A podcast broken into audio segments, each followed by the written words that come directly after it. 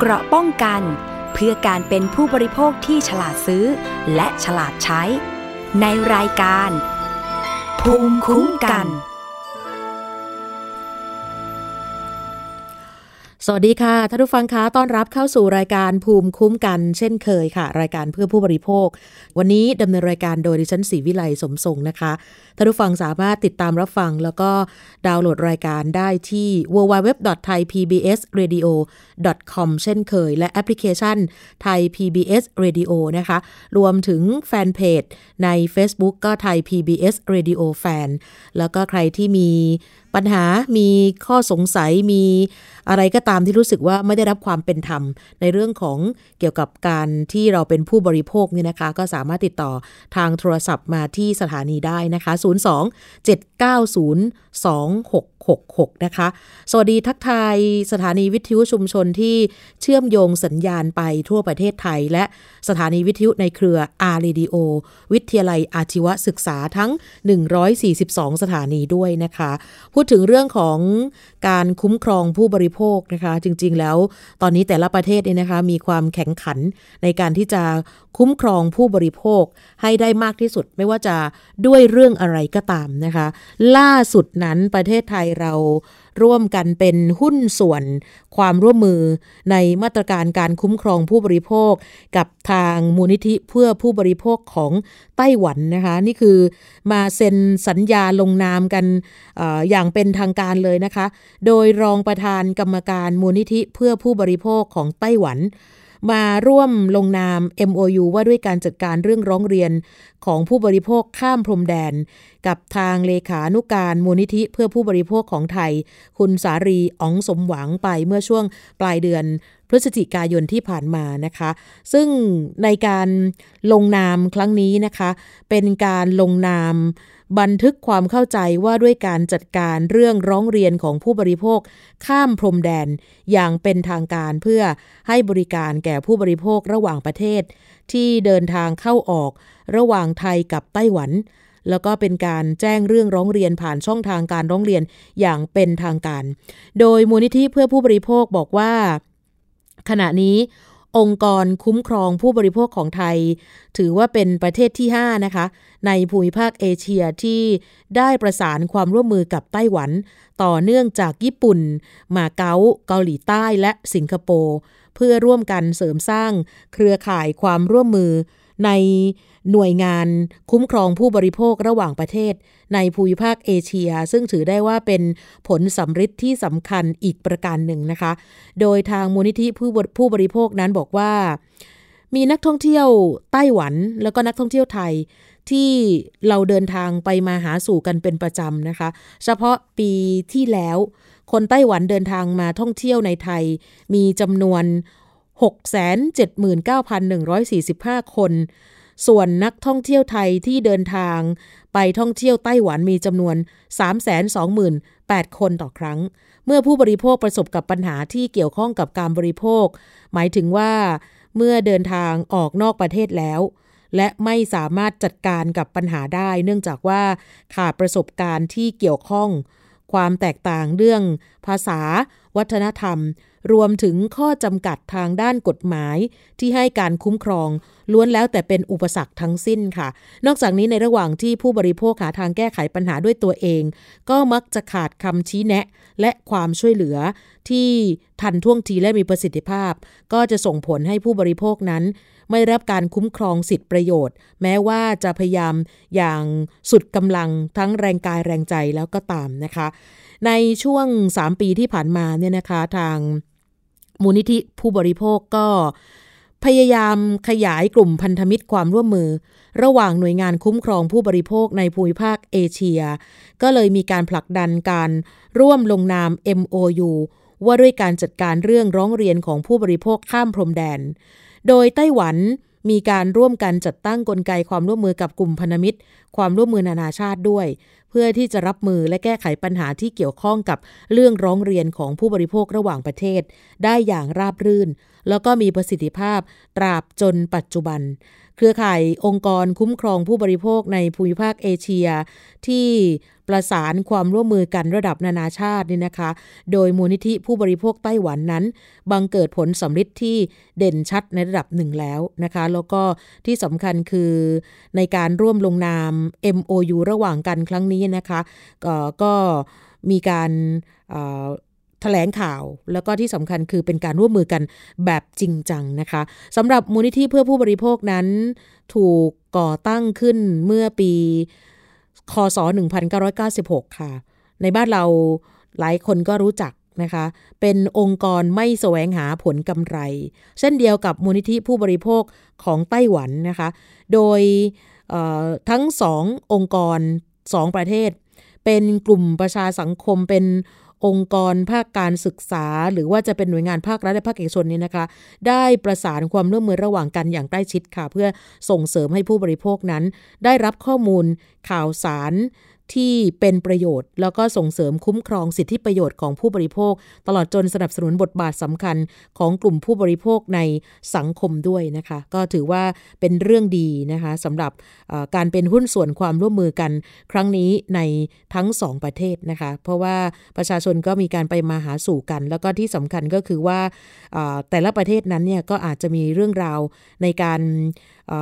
ทำให้ผู้บริโภคนั้นเนี่ยเกิดความเสียหายได้เหมือนกันนะคะ นี่ก็น่าจะเป็นประโยชน์มากๆนะคะสำหรับคนที่เดินทางไป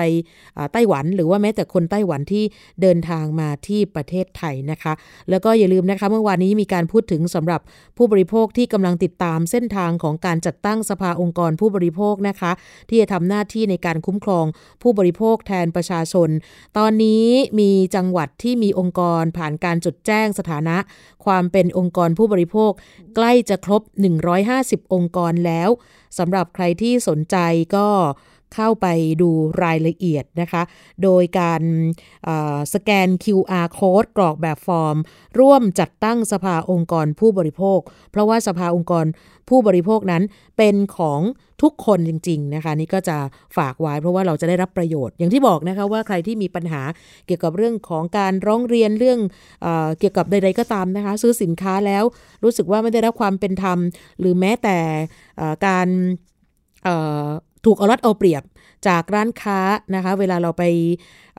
ทำธุรกิจอะไรพวกนี้นะคะ ก็สามารถที่จะร้องเรียนมาได้นะคะ บอกกล่าวกันได้นะคะ เพราะว่าน่าจะมีหนทางในการช่วยกันแก้ไขปัญหาตรงนี้ อย่างล่าสุดนี่ชาวบ้านมีการไปร้องเรียนเมื่อวานนี้เองนะคะที่สำนักงงานคลังจังหวัดพัทลุง ในสารากลางจังหวัดพัทลุงนะคะ มีชาวบ้านประมาณ 25 รายที่ใช้สิทธิ์ ใช้จ่ายผ่านกระเป๋า G Wallet 2 นี่คือโครงการ 2 เฟส2นี่นะคะ ในโครงการชิมช็อปใช้ของรัฐบาล ตามเกณฑ์ที่กำหนด แล้วก็ได้รับแจ้ง SMS ผ่านมือถือที่ลงทะเบียน แต่ปรากฏว่าล่าสุดนั้น ผ่านมาหลายวันแล้ว ยังไม่ได้รับการโอนเงินคืนจากรัฐบาลนะคะ ซึ่งเมื่อวานก็ทยอยกันเข้าพบเจ้าหน้าที่สำนักงงานคลังจังหวัดพัทลุงนะคะ กลุ่มชาวบ้านส่วนใหญ่ที่นั่นเขาบอกว่าไปใช้จ่ายเต็มวงเงินที่ได้รับเลยค่ะ นั่นคือ 50,000 บาท ซึ่งถ้ามีการใช้จ่ายเต็มวงเงินในโครงการชิมช็อปใช้เนี่ย50,000 บาทก็จะได้รับเงินคืนกลับมา 8,500 บาท หลายคนก็เลยกังวลว่า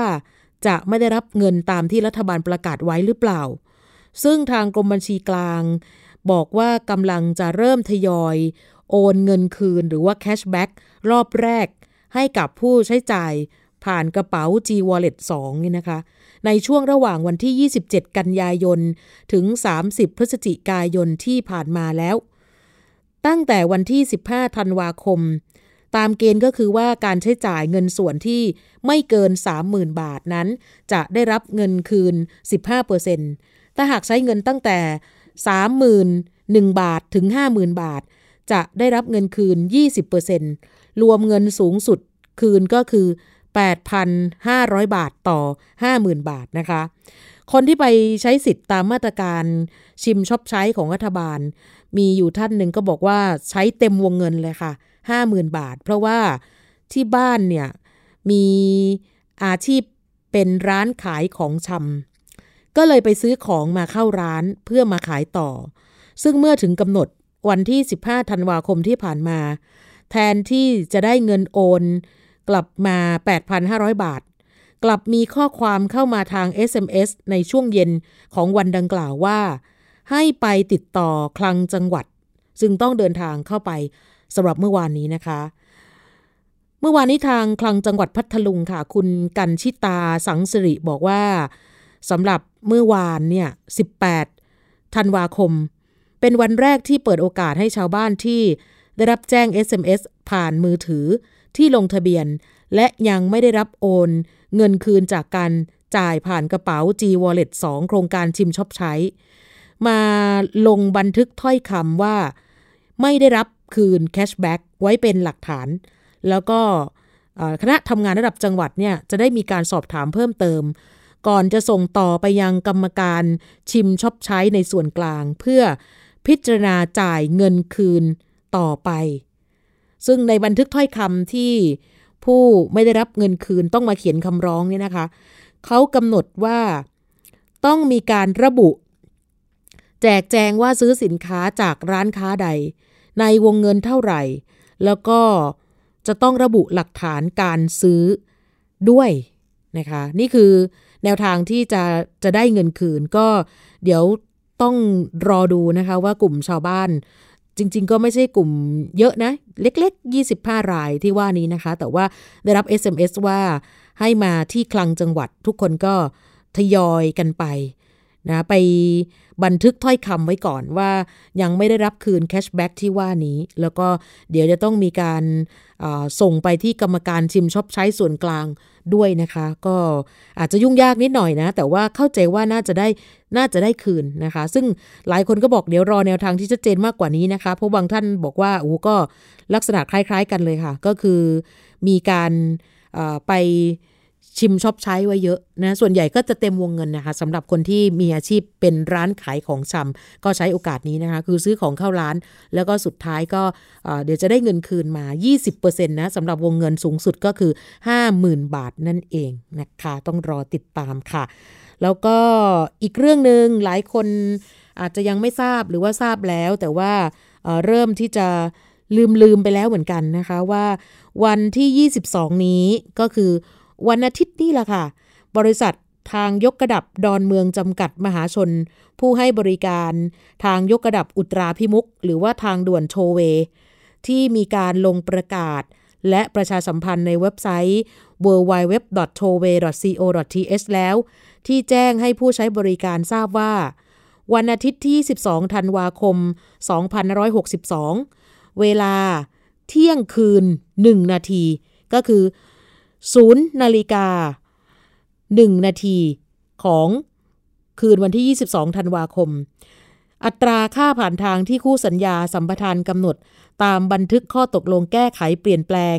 สัญญาสัมปทานทางหลวง ฉบับที่ 3 ทับ2550 ลงวันที่ 12 กันยายน 2550 สำหรับรอบระยะเวลา 5 ปีข้างหน้า ระหว่างวันที่ 22 ธันวาคม 2562 ถึงวันที่ 21 ธันวาคม 2567 ช่วงดินแดงดอนเมือง จะมีการเปลี่ยนแปลง 10 บาท ค่าเฉลี่ยเขาคิดก็คือประมาณ 2 บาทต่อปีนะคะสำหรับเเรื่องของการขึ้นช่วงดินแดงดอนเมือง แล้วก็ช่วงดอนเมือง ถึงอนุสรสถาน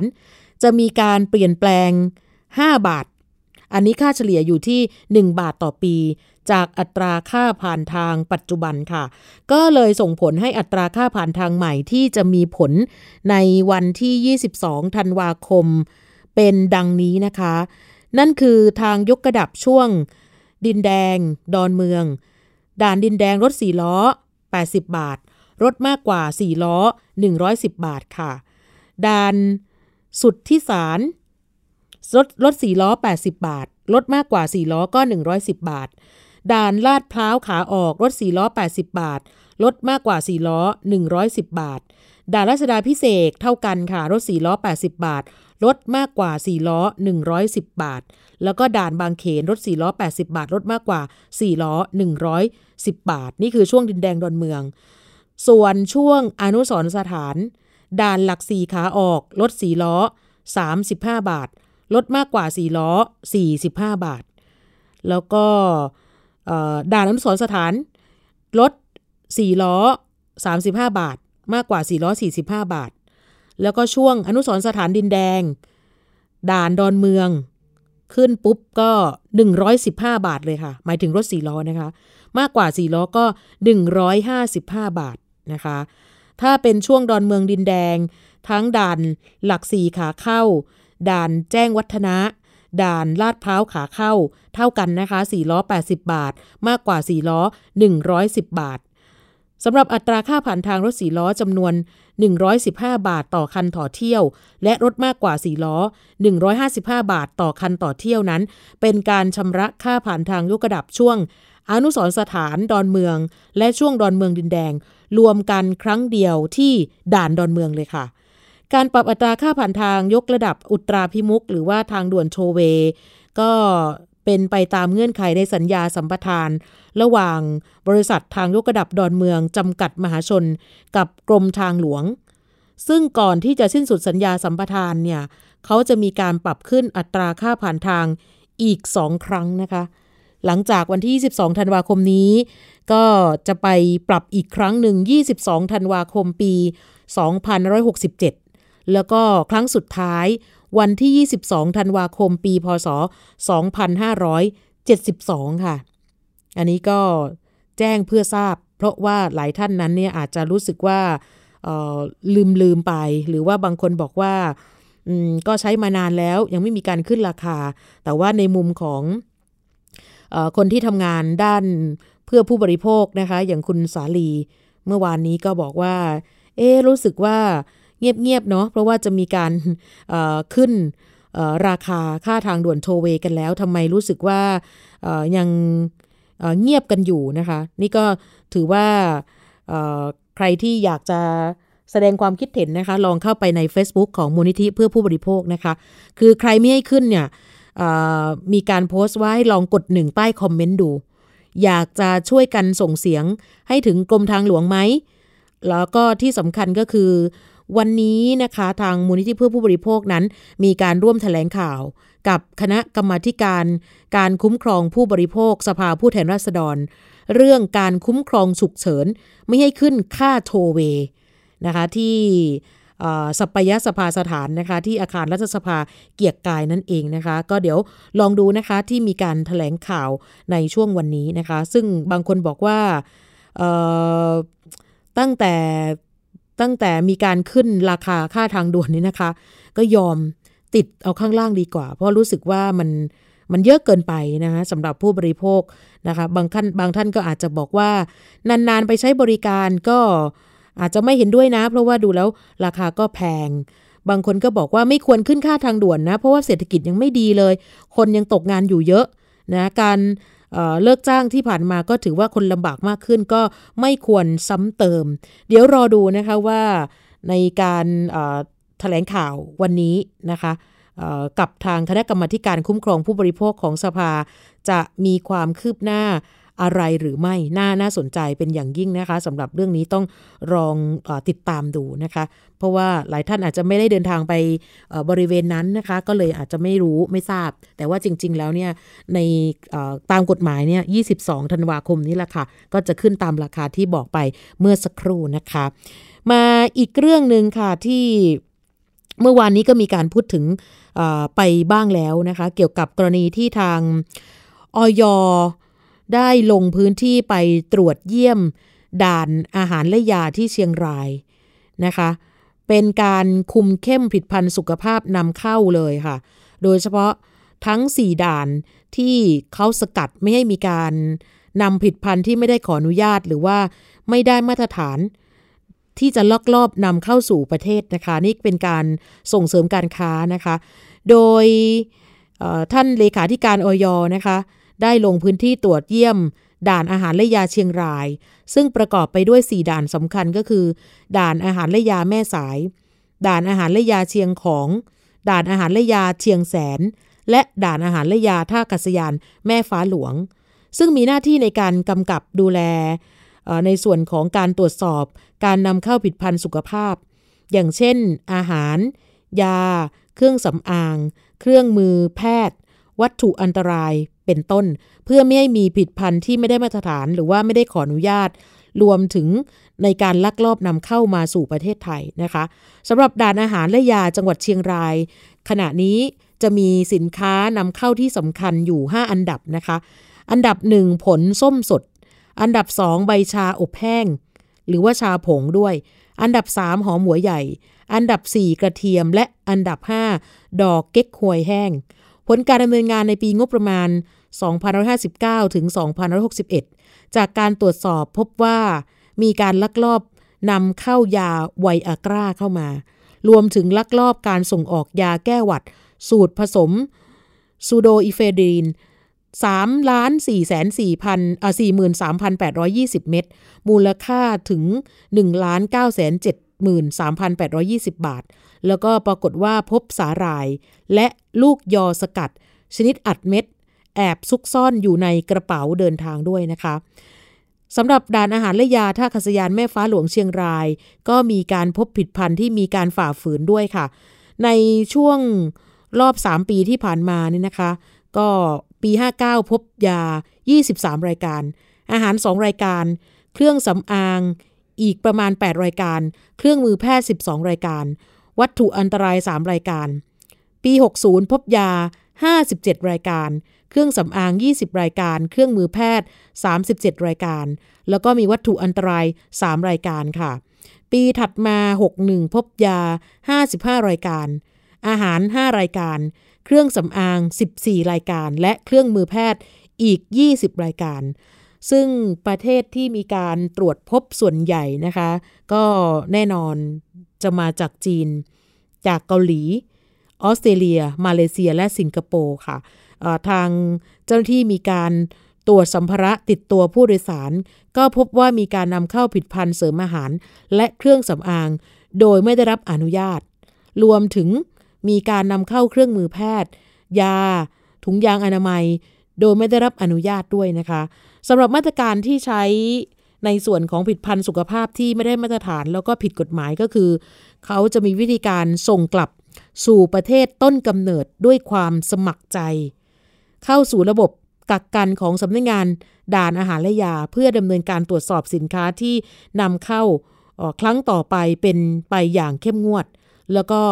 ดำเนินคดีโดยการปรับระงับคดีตามกฎหมาย รวมถึงต้องอายัดเพื่อรอการตรวจสอบ แล้วก็ขั้นตอนสุดท้ายก็คือการทำลายนะคะ จริงๆ จังหวัดเชียงรายของประเทศไทยนี่เป็นหนึ่งในสิบของจังหวัดที่รัฐบาล ได้ประกาศให้เป็นเขตพัฒนาเศรษฐกิจพิเศษตามแนวชายแดน ซึ่งถือว่าเป็นพื้นที่ที่มีศักยภาพสูงนะคะ เพราะว่าเรามีจุดเด่นด้านการค้าการลงทุน แล้วก็เศรษฐกิจที่เชื่อมโยงกับระบบคมนาคม ตลอดจนการท่องเที่ยวเชิงเกษตรและธรรมชาติ แต่ว่าหลังจากมีการเปิดเขตการค้าเสรีอาเซียน ก็จะทำให้ผิดพันธุ์สุขภาพนั้น มีการเคลื่อนย้าย แล้วก็ขนส่ง เพื่อนำเข้ามาจำหน่ายในประเทศไทยได้เร็วขึ้น แล้วก็เป็นจำนวนมากขึ้น ขณะนี้สำนักงงานด่านอาหารและยาออยจึงเพิ่มความเข้มงวดในการกำกับดูแล แล้วก็ตรวจสอบผลิตภัณฑ์สุขภาพนำเข้าในประเทศ ด้วยการเตรียมความพร้อมของด่านอาหารและยา แล้วก็การเตรียมฐานข้อมูลผลิตภัณฑ์สุขภาพทั่วประเทศ ให้ครบถ้วนทันสมัย แล้วก็พร้อมจะเชื่อมโยงข้อมูล ถึงกันในรูปเอกสารอิเล็กทรอนิกส์ กับกรมการกงสุลและก็กรมศุลกากร ที่สำคัญนะคะ เจ้าหน้าที่ด่านอาหารและยาทั่วประเทศนั้น จะต้องมีการเข้มงวดกับการตรวจสอบ ผลิตภัณฑ์สุขภาพตามเขตแนวชายแดน ก็คือทำอย่างไรก็ได้ ไม่ให้มีผลิตภัณฑ์ที่ไม่ได้ขออนุญาต และผลิตภัณฑ์ที่ไม่ได้มาตรฐานลักลอบเข้ามาในประเทศไทยนะคะ ซึ่งขณะนี้ก็บอกว่าจำเป็นต้องหารือกันอย่างใกล้ชิดกับสำนักงงานสาธารณสุขจังหวัดเชียงราย ถึงถึงการพัฒนาระบบงานคุ้มครองผู้บริโภคด้านสาธารณสุขเขตตามแนวชายแดนนะคะ ก็ถือว่าเป็นการส่งเสริมให้ที่นั่นเป็นเมืองการค้าชายแดนที่มีผลิตภัณฑ์สุขภาพ ที่มีคุณภาพมาตรฐานจริง ๆ เพื่อรองรับการค้าและการลงทุน แล้วก็จะได้เชื่อมโยงกับประเทศอาเซียนนะคะ ทางออยเองก็ยินดีให้การสนับสนุนทางด้านวิชาการเพื่อที่จะให้บรรลุเป้าประสงค์ ในการคุ้มครองผู้บริโภคจริง ๆ นะคะ คือถ้าฟังแล้วเนี่ยหลายคนอาจจะคิดว่าเออไม่เป็นไร เพราะว่ามีการนำเข้าสินค้าที่ราคาถูก แต่ว่าจริง ๆ แล้วเนี่ยมันมีปัญหาแน่ ๆ นะ ถ้าเผื่อว่ามีการนำเข้ามาจนเยอะเกินไปนั่นเองนะคะ เราจะพักกันสักครู่ก่อนค่ะ เดี๋ยวกลับมาในช่วงหน้ากับรายการภูมิคุ้มกันค่ะ เกราะป้องกันเพื่อการเป็นผู้บริโภคที่ฉลาดซื้อ และฉลาดใช้ ในรายการ ภูมิคุ้มกัน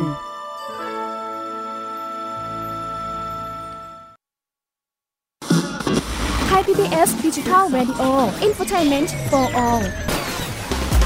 ถานีที่คุณได้ทั้งสาระและความบันเทิง บนคลื่นระบบดิจิทัล ทุกวัน 6 โมงเช้าถึง 3 ทุ่ม เพียงแค่มีสมาร์ทโฟน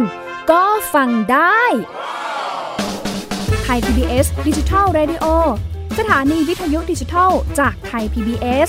เพิ่มช่องทางง่าย ๆ ให้คุณได้ฟังรายการดีๆ ทั้งสดและย้อนหลังผ่านแอปพลิเคชันไทย PBS Radio หรือเวอร์ไบเว็บไทยพีบีเอสเรดิโอคอมไทยพีบีเอสดิจิทัลเรดิโออินฟอร์ทนเมนต์ for all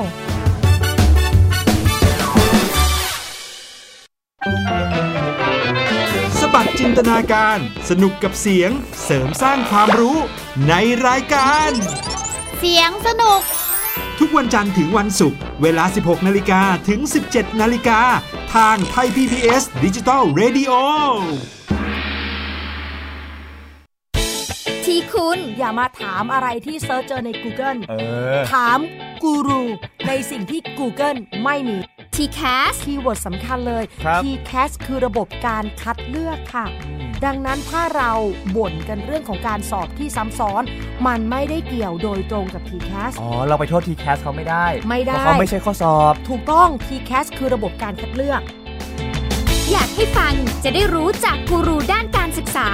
โดยนัทยาเพชรวัฒนา และวรเกียดนิ่มมาก ในรายการทีคุณทีแคส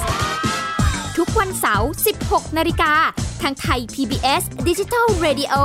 ฟังสดหรือย้อนหลังทางแอปพลิเคชันไทย PBS Radio และ w w w t h a i PBS Radio com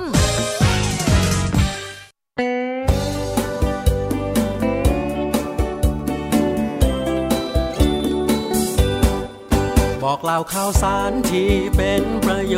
ชน์ เกษตรกร ตั้งรับปรับตัวกับความเป็นไป วิถีชีวิตไทย มีภูมิคุ้มกันเกษตรบ้านเรา ติดตามข่าวสารการเกษตรและเรื่องราวของวิถีเกษตรไทยรอบทิศทั่วเมืองไทย ในรายการเกษตรบ้านเรา ทุกวันอาทิตย์ เวลา 12 นาฬิกา ทางไทย PBS Digital Radio ฝีมื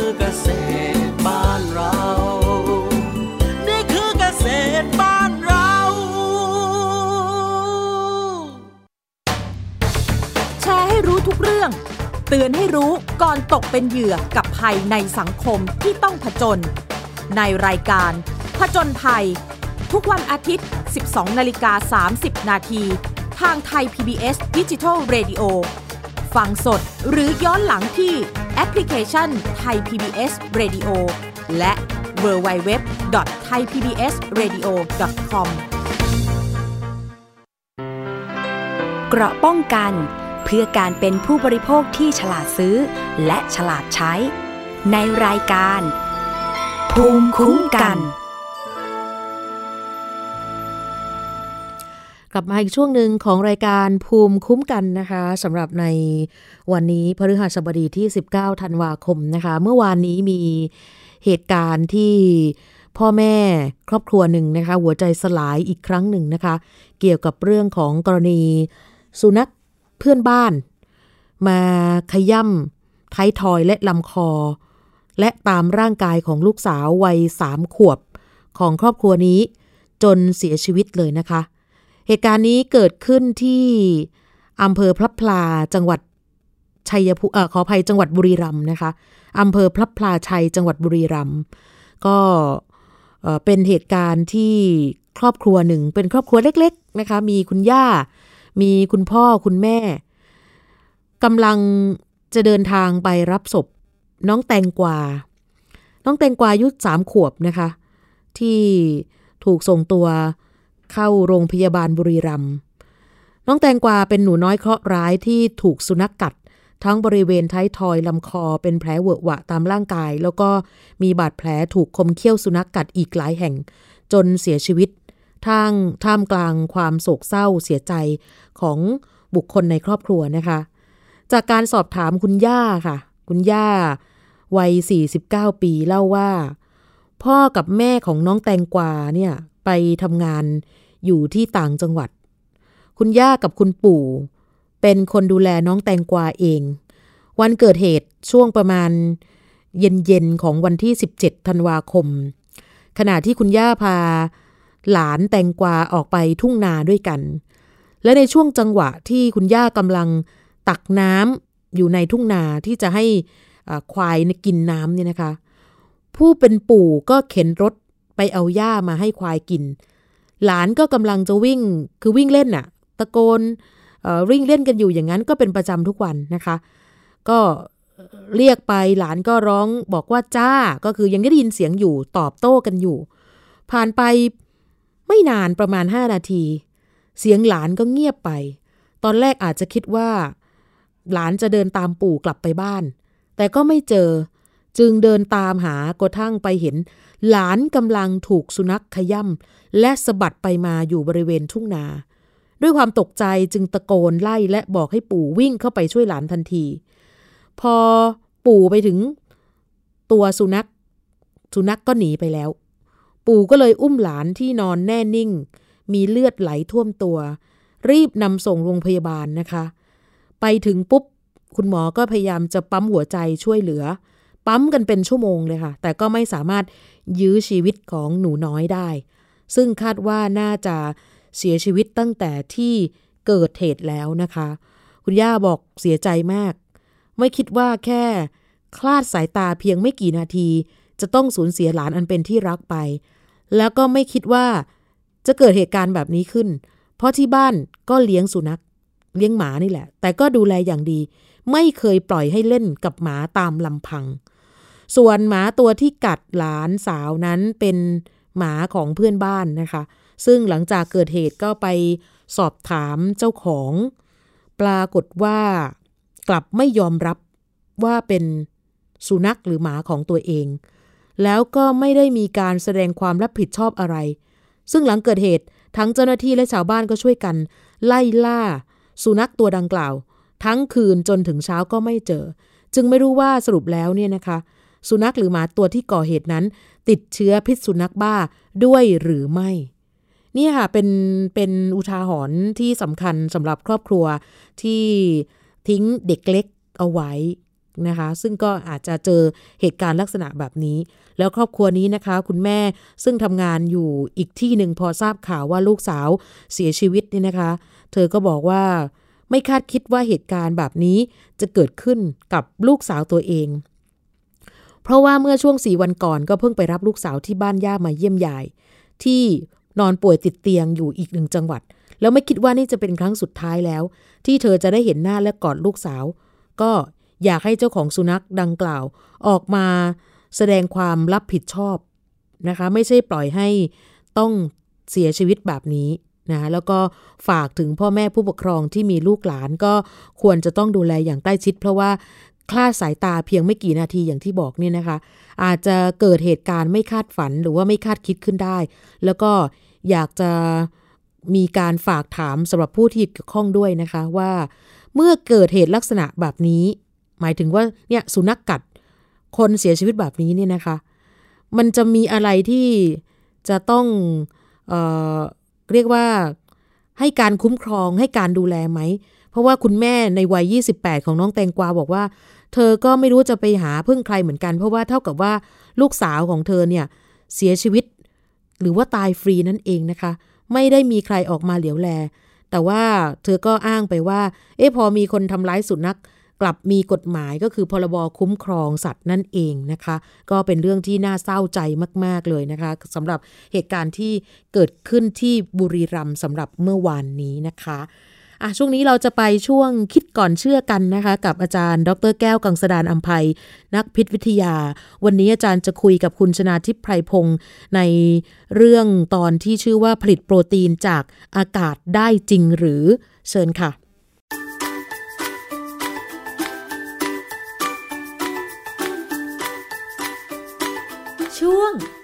ก่อนเชื่อ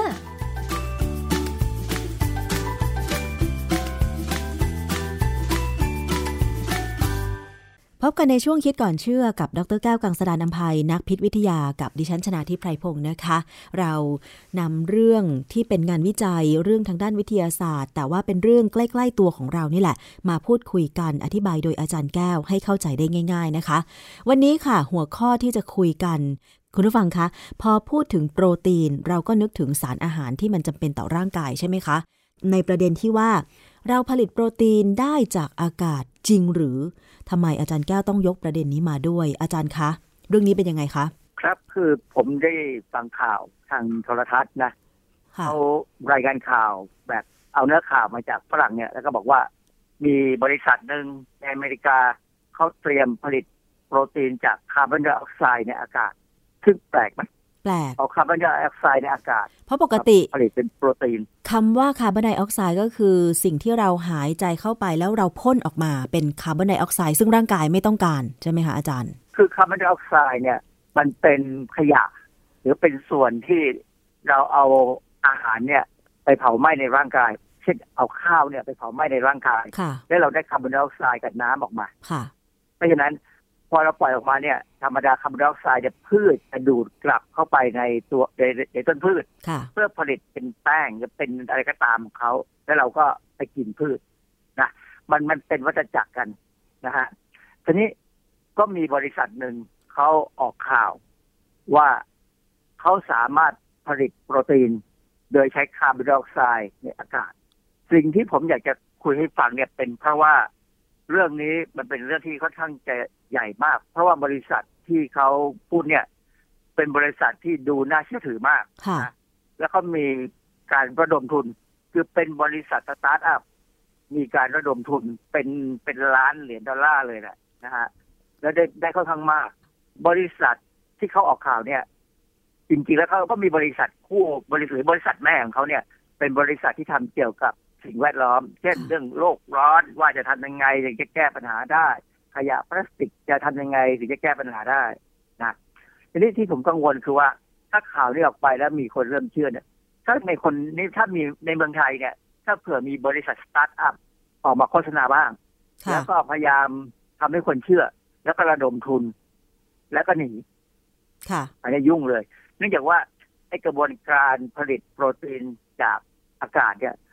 จริง ๆ แล้วเนี่ยมันมีแนวโน้มว่าเป็นจริงได้ แต่มันต้องใช้เทคโนโลยีค่อนข้างสูงค่ะพอสมควรค่ะ แต่ไม่ได้สูงมาก ถามถามคนที่เป็นนักเอ่อเขาเรียกอะไรพันธุวิศวกรรมของคนไทยเนี่ยนะถามคนไหนก็ต้องตอบว่าทำได้ ถ้ามีปัจจัยที่จะใช้ผลิตพอนะเดี๋ยวผมจะอธิบายให้ฟังอีกทีว่าไอ้ปัจจัยที่จะใช้ผลิตเนี่ยคืออะไร ก่อนอื่นเนี่ยเขาใช้คาร์บอนไดออกไซด์ซึ่งมันเป็นปัจจัยที่ทำให้เกิดโรคร้อนค่ะใช่ไหม ซึ่งเราจะพูดกันต่อไปอีกสักครั้งหนึ่งทีหลังว่า ไอกระบวนการที่เขาพูดในเรื่องการผลิตโปรตีนจากคาร์บอนไดออกไซด์เนี่ย มันมีประโยชน์หรือมีปัญหาอะไรไหมทีนี้มันดูแปลก เพราะว่าสมัยผมเรียนหนังสือมาเนี่ย ผมก็ไม่เคยเจอกระบวนกระบวนการนี้นะไม่เคยเรียนเจอมาเจอตอนนี้แล้วก็เลยเข้าไปศึกษาดูว่า เออมันเป็นไปได้ยังไง คือเขาบอกว่าในปี 2050 ประชากรโลกจะเพิ่มเป็นหมื่นล้านคน มันจะมากจนผลิตอาหารเลี้ยงไม่พอ ค่ะคราวนี้ย้อนกลับไปกลับไปเมื่อ50ปีที่แล้วนะองค์การอนามัยอนามัยโลกเนี่ย เคยเสนอจะใช้สาหร่ายสไปรูลิน่าซึ่งมีคนเอามาขายเป็นผลิตภัณฑ์เสริมอาหารอยู่ตอนเนี้ยนะเขาจะเอาสาระสาหร่ายสไปรูลิน่าเนี่ยซึ่งมีโปรตีนค่อนข้างสูงเนี่ย มาใช้เป็นอาหารโปรตีนให้กับคน สาหร่ายพวกเนี้ยเดิมเนี่ยเขาไปฝรั่งเขาไปเจอเนี่ยแอฟริกาว่ามันมีคนแอฟริกันเนี่ยกินกันนะแต่จริง ๆแล้วเนี่ย มันมีทั่วไปทั้งโลกแม้กระทั่งคูน้ำข้างทางบ้านเราก็มีค่ะ มีทั้งน้ำจืดน้ำกร่อยน้ำเค็มนะฮะแต่ปัญหาอันหนึ่งที่ WHO หรืออัดองค์การอนามัยโลกเนี่ยเขาเลิกมองสาหร่ายสไปรูเลนาก็คือว่า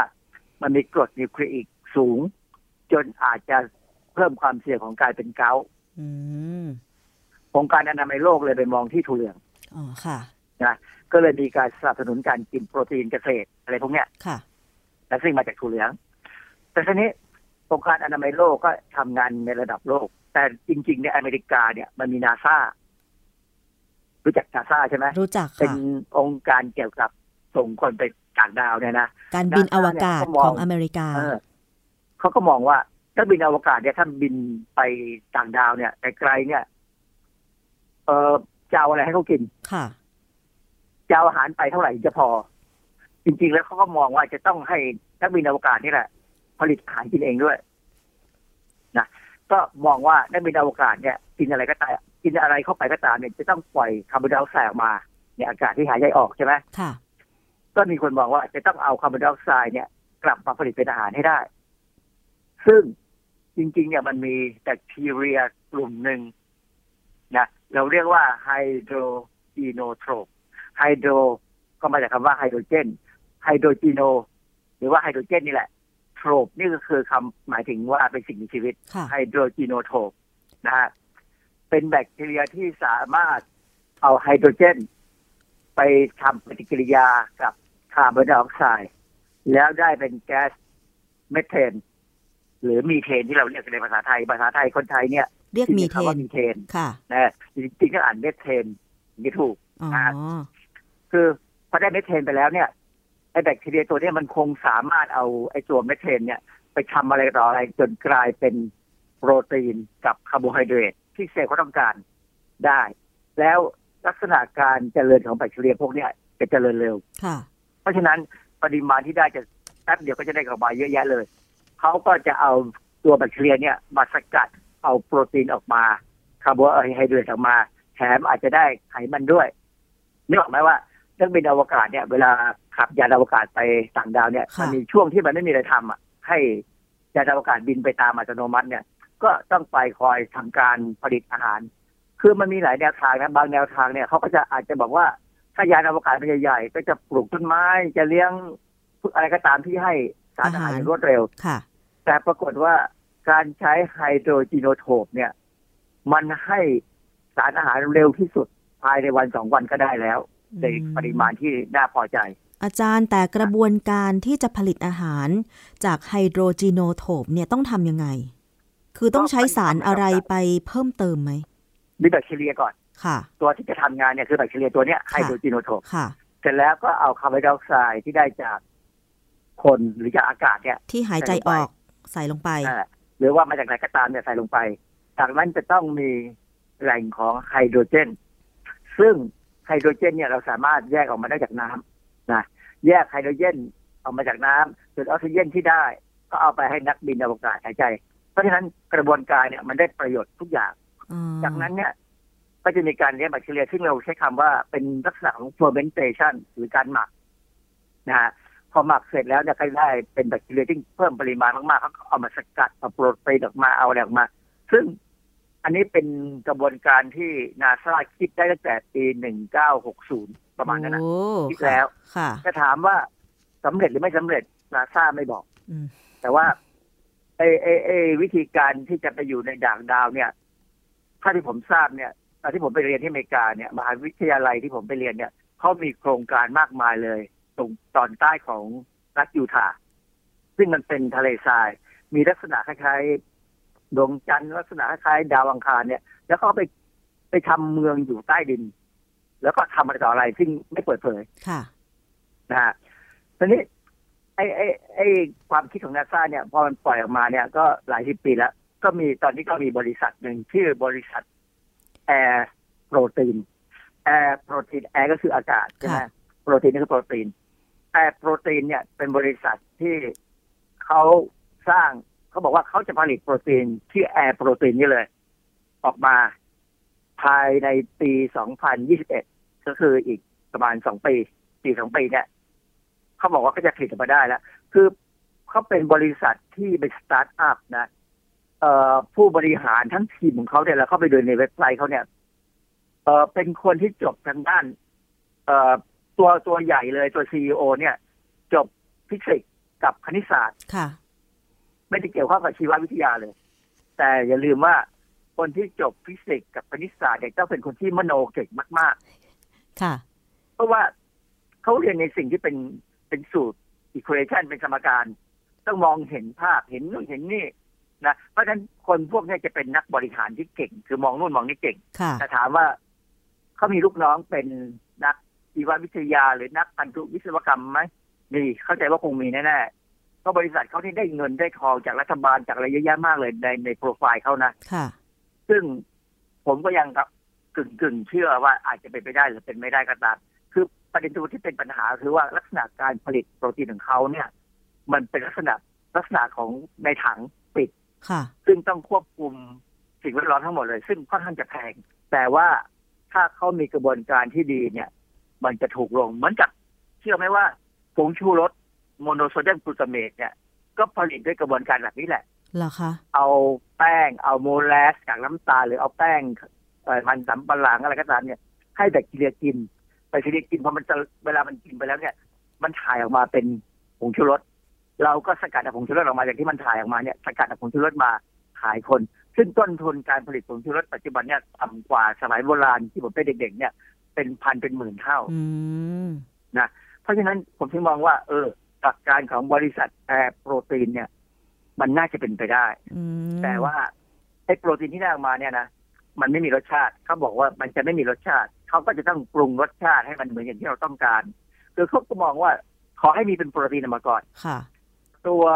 CEO เนี่ยเขาชื่อลิซ่าไดสันถ้าใครไปดูใน YouTube เนี่ยนะจะมีคลิปของเขาหลายคลิปเลย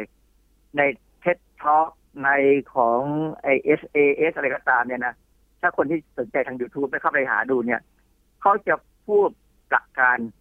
แบบที่ผมมองแล้วผมรู้รู้เลยว่าเขาไม่เข้าใจหลักการลึกๆหรอกแต่เขารู้หลักการควบคุมหลักการบริหารเขามองว่ามันจะทำให้เราสามารถที่จะ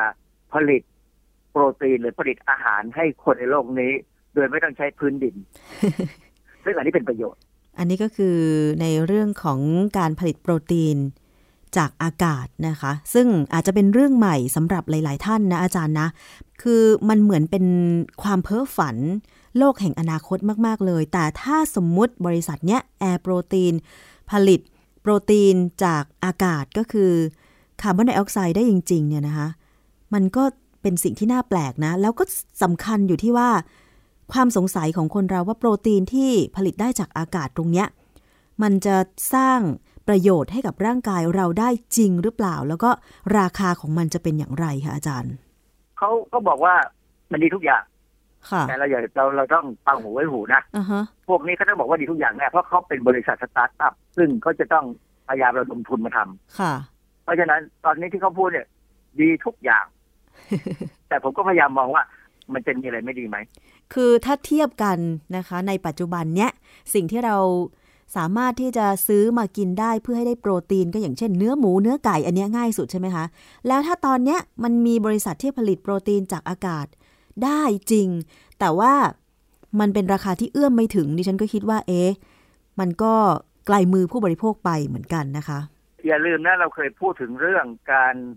เลี้ยงเซเลี้ยงเลี้ยงเนื้อเยื่อ นะเขาสร้างแฮมเบอร์เกอร์สร้างโปรตีนในอ่าฮะห้องทดลองมาแล้วค่ะ ซึ่ง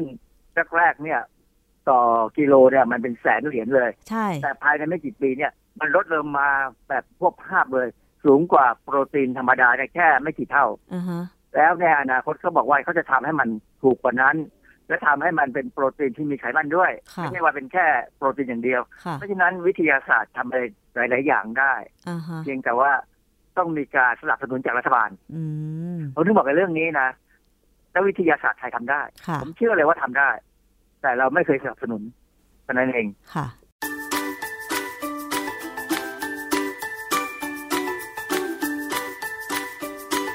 ช่วงคิดก่อนเชื่อ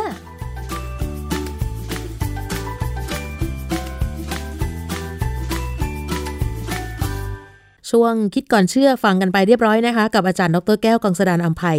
การผลิตโปรตีนจากอากาศได้จริงหรือก็ฟังกันไปได้ประโยชน์มากมายจริง ๆนะคะ แต่ว่าวันนี้จะปิดท้ายกับเรื่องราวที่เป็นประโยชน์กับผู้บริโภคกับท่านผู้ฟังอีกเรื่องหนึ่งนะคะ เพราะว่าหลายท่านนั้นเนี่ยอาจจะเป็นผู้ประกันตน บางท่านก็เป็นข้าราชการ หรือบางท่านก็มีสิทธิ์อย่างอื่น แต่คนที่มีสิทธิ์บัตรทองนะคะท่านผู้ฟังรู้เรื่องสิทธิ ของตัวเองมากน้อยแค่ไหน เมื่อเร็วๆนี้นะคะ ทางสปสช เขต 13 กรุงเทพมหานครมีการจัดประชุมชี้แจงแนวทาง การสร้างเสริมสุขภาพและป้องกันโรค นอกหน่วยบริการ และการดำเนินงานบริการดูแลสุขภาพประชาชน ในรูปแบบหมอครอบครัว หรือว่า PCC นะคะ ซึ่งมีตัวแทนหน่วยบริการที่ร่วมโครงการในระบบหลักประกันสุขภาพแห่งชาติเนี่ยนะคะ เข้าร่วมประชุมกันอย่างคับคั่ง เพราะว่าอะไรการประชุมครั้งนี้เนี่ยมันจะมีประเด็นสำคัญที่หน่วยบริการในพื้นที่ โดยเฉพาะที่จะนำไปพัฒนาในการดำเนินงานบริการสร้างเสริมสุขภาพและป้องกันโรคก็คือ แนวทางในการดำเนินงานบริการ สร้างเสริมสุขภาพ และป้องกันโรคนอกหน่วยบริการ ที่เขาเรียกว่า PP นอก PC PCC นั่นแหละค่ะ แล้วก็ยังจะมีพูดถึงเรื่องของโปรแกรมสำหรับการบันทึก ผลการดำเนินงานสร้างเสริมสุขภาพ และป้องกันโรคนอกหน่วยบริการ แล้วก็มีบทบาทการให้บริการดูแลผู้ป่วยจิตเวชเรื้อรังในชุมชน และฝึกปฏิบัติการพัฒนาความรู้ความเข้าใจในการดำเนินงาน สร้างเสริมสุขภาพหน่วยบริการ โดยมีทีมเจ้าหน้าที่สำนักอนามัย กรุงเทพมหานคร ร่วมฝึกปฏิบัติด้วยนะคะ อันนี้ก็เป็นการให้ ประชาชนคนไทยทุกท่านนะคะ ที่อาศัยอยู่ในพื้นที่ได้รับบริการได้อย่างครอบคลุมด้วยความมั่นใจ และก็มีสุขภาพแข็งแรงด้วยนะคะ หลายท่านก็อาจจะไม่รู้ว่าจริง ๆ แล้วเนี่ยบัตรทองของเราเนี่ยนะคะ เรามีสิทธิ์อะไรบ้างสำหรับคนที่ใช้บริการอยู่นะคะ ถ้าใครต้องการอัปเดตข้อมูลข่าวสารเกี่ยวกับเรื่องของอสิทธิ์บัตรทองของแต่ละท่านนะคะ จริง ๆ แล้วเนี่ยก็สามารถที่จะเข้าไปติดตามได้ที่ Facebook ก็ได้นะคะอของสอปสช หรือจะเป็นเรื่องของ Facebook รู้จริงสิทธิ์บัตรทองสอปสช แล้วก็เขาจะมีการแบ่งเป็นเขตเอาไว้ด้วยนะคะ หรือว่าเป็นจังหวัดเป็นกลุ่มจังหวัด อย่างของกรุงเทพมหานครนะคะ ใครที่อยู่ในกรุงเทพเนี่ยเขาก็จะมีเฟซบุ๊กนะคะ ชื่อเพจว่า รู้จริงสิทธิ์บัตรทองสอปสชกรุงเทพมหานครนะคะนี่เป็นการได้จัดประชุมชี้แจงแนวทางในการสร้างเสริมสุขภาพ แล้วก็การป้องกันโรคนอกหน่วยบริการ และการดำเนินงานบริการดูแลสุขภาพประชาชนในรูปแบบที่เรียกว่า หมอครอบครัว จริงๆแล้วทุกคนนี่นะคะสามารถเป็นหมอให้กับตัวเองได้ค่ะ ด้วยการดูแลสุขภาพนั่นเองนะคะ แต่ว่าบางบางท่านนั้นเนี่ยอาจจะละเลย นะคะหรือว่าอาจจะคิดว่าเดี๋ยวก่อนยังไม่ถึงเวลา แต่ว่าจริง ๆ แล้วการดูแลสุขภาพนั้นสามารถดูแลได้ตลอดเลยนะคะ ทุกทุกวันด้วย และตอนนี้ประชาชนท่านผู้ฟังที่อาศัยอยู่ในพื้นที่กรุงเทพนะคะ ทางสปสช เขตกรุงเทพเขาเตรียมจะเปิดให้บริการจองสิทธิ์คัดกรองตรวจสุขภาพออนไลน์ ผ่านแอปที่ชื่อว่า สปสช สร้างสุขนะคะ ซึ่งท่านสามารถจองสิทธิ์การตรวจคัดกรองสุขภาพตามชุด สิทธิประโยชน์ผ่านแอปที่ว่านี้ได้โดยตรงเลยนะคะสำหรับใครที่สนใจนะคะ ซึ่งแนวทางในการดำเนินงานการสร้างเสริมสุขภาพและการป้องกันโรค รวมทั้งการบริหารกองทุนหลักประกันสุขภาพแห่งชาติในเขตพื้นที่กรุงเทพนั้น ขณะนี้สปสช กรุงเทพได้พัฒนารูปแบบบริการส่งเสริมสุขภาพ และป้องกันโรคผ่านระบบออนไลน์ด้วย การประชุมสร้างความเข้าใจเรื่องการใช้ระบบจองสิทธิ์ สร้างเสริมสุขภาพออนไลน์ที่ว่านี้ ก็จะเป็นการปฏิบัติให้หน่วยบริการในระบบหลักประกันสุขภาพ ปฏิบัติแนวทางเดียวกันทั้งหมดนะคะ อย่างเช่น การจัดระบบบริการรองรับการบริการ กิจกรรมการให้บริการในเว็บไซต์ หรือแม้แต่การตรวจสอบข้อมูล การนัดหมายการเข้ารับบริการของประชาชน แล้วก็ให้บริการตามแนวทางกิจกรรมที่กำหนด แล้วก็จะมีการบันทึกข้อมูลการให้บริการกับประชาชนในแอปพลิเคชันที่ชื่อว่า สปสช สร้างสุข หลังจากนั้นก็จะมีการบันทึกข้อมูลการบริการเบิกจ่าย ผ่านโปรแกรมที่ชื่อว่า BPP DS ด้วยนะคะ ใครที่สนใจก็ลองเข้าแอป สปสช นะคะในแอปก็จะมีการบริการจองสิทธิ์ การตรวจคัดกรอง การสร้างเสริมสุขภาพ และการป้องกันโรคผ่าน สปสช mobile app นะคะ ใครที่ ลงทะเบียนผ่านระบบนั้นก็สามารถนัดหมายในการเข้ารับบริการกับหน่วยงานบริการผ่านแอปนี้ได้ แล้วก็ที่สำคัญคือ เราต้องใช้สิทธิ์ของตัวเองได้ถูกต้องนะคะ ไปค้นหารายชื่อหน่วยบริการที่ใกล้ เลือกวันเวลาได้ แล้วก็หลังจากนั้นเข้ารับบริการที่หน่วยบริการตามวันเวลาที่ตัวเองนัดหมายเอาไว้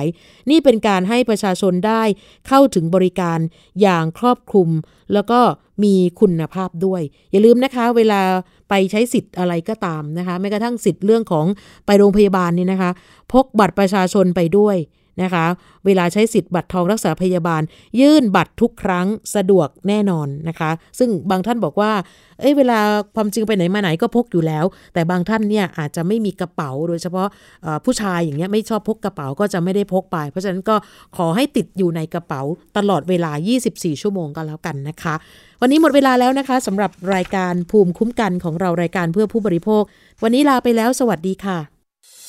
ติดตามรับฟังรายการย้อนหลังได้ที่เว็บไซต์และแอปพลิเคชันไทย PBS Radio ไทย PBS ดิจิทัล Radio วิทยุข่าวสารสาระ เพื่อสาธารณะและสังคม